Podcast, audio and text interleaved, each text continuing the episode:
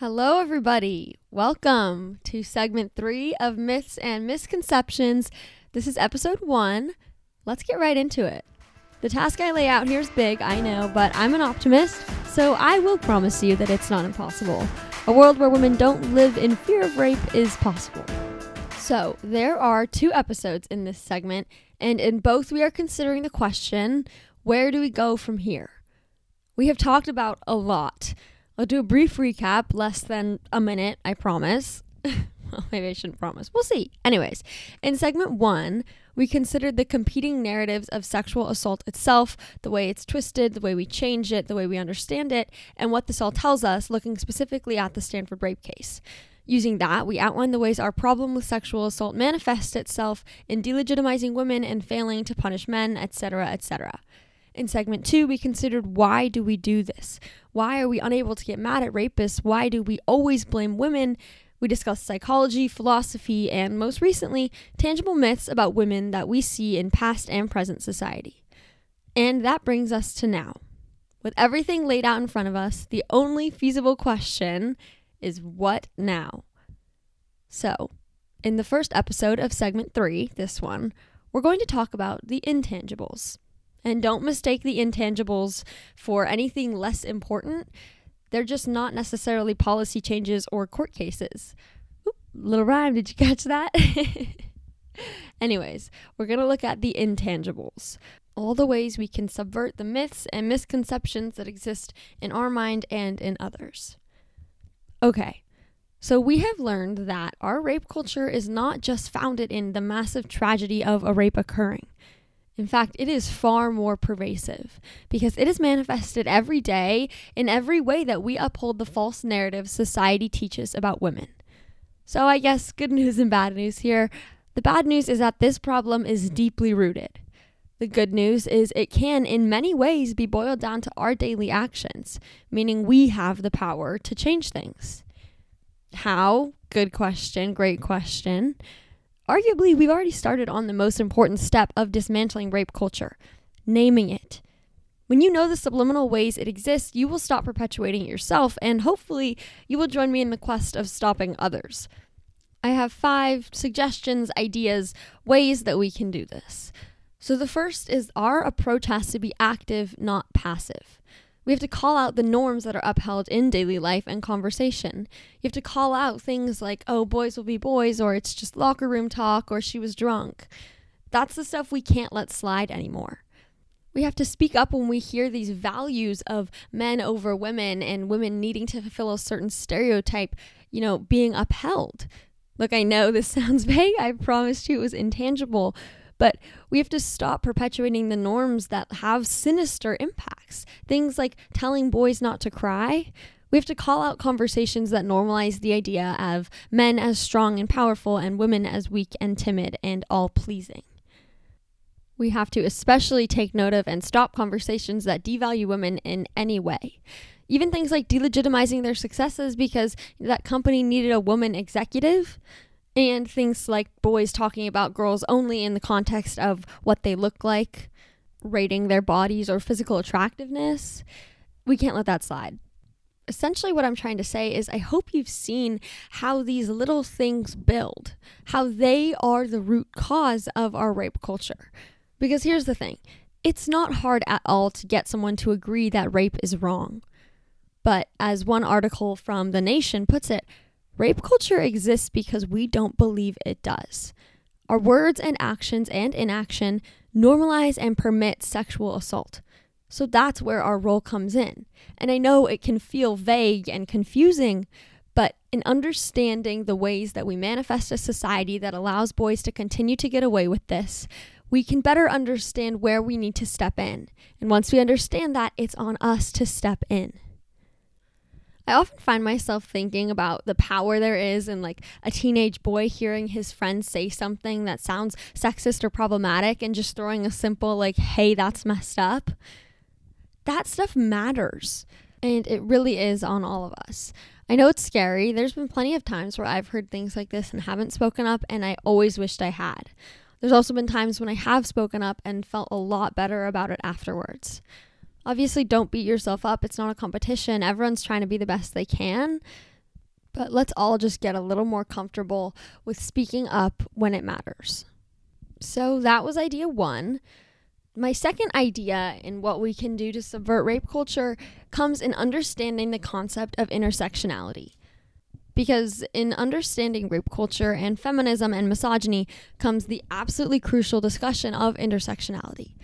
The fact is that oppression is not simple. African American women are at a disproportionate risk of sexual assault, and that comes from a study from the American Psychological Association in 2020. It's a fact. So, when you think of this entire podcast, understand it in the context that the stakes are even higher for women who already face oppression elsewhere. That's disabled women, impoverished women, trans women, all minority women face these issues more than cisgender white women like myself do. You have to understand that in the context of this entire podcast.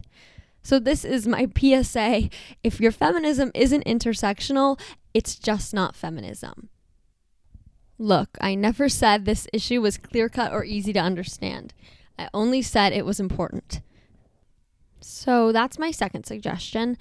My third suggestion is to stop believing so much in gender and gender roles.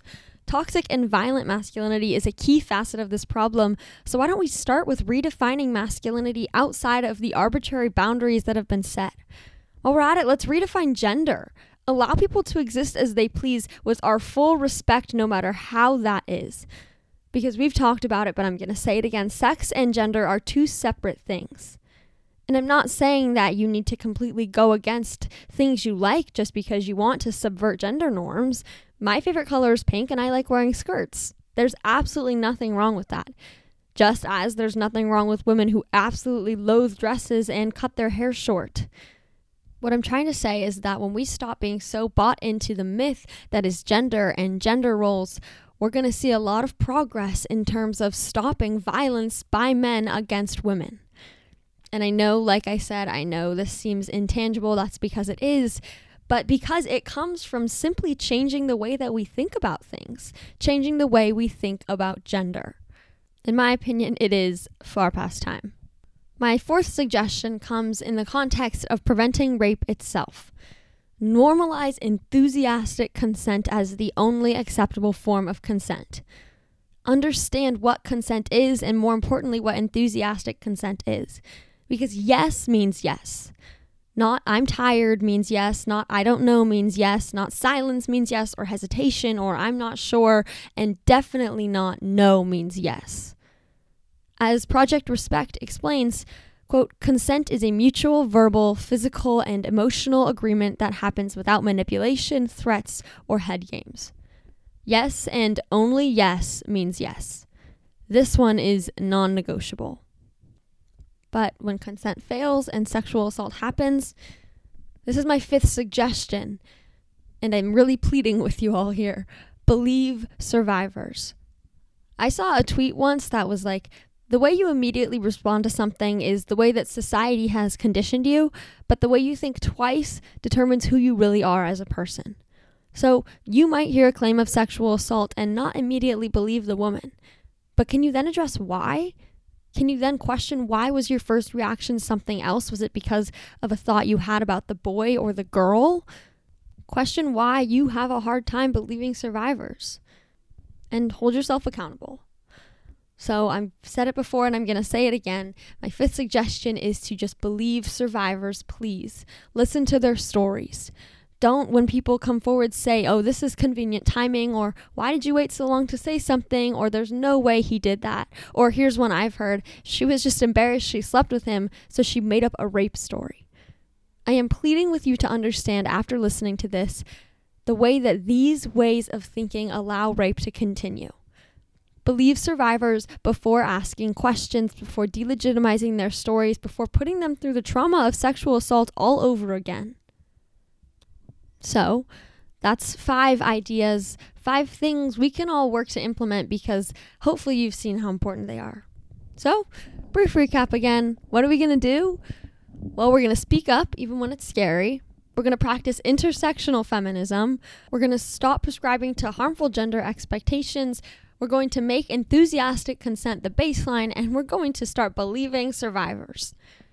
Okay, I'll get off my soapbox now. And I'm sure you've heard many of these things before. I just hope that hearing them in the context of this podcast, where we've looked so closely at the repercussions of not doing these things, you can really grasp how important they are. And like I said, I know many of these are conceptual and intangible. And while that doesn't take away from their importance, there's definitely a piece missing. So, next episode, we're going to see what legislation to support, what conversations we need to start having with kids, and what organizations are really doing this work. I hope you'll stick around. Thank you, as always, for listening to segment three, episode one of Myths and Misconceptions. The task I lay out here is big, I know, but I'm an optimist, so I will promise you that it's not impossible. A world where women don't live in fear of rape is possible. Talk to you in the next one.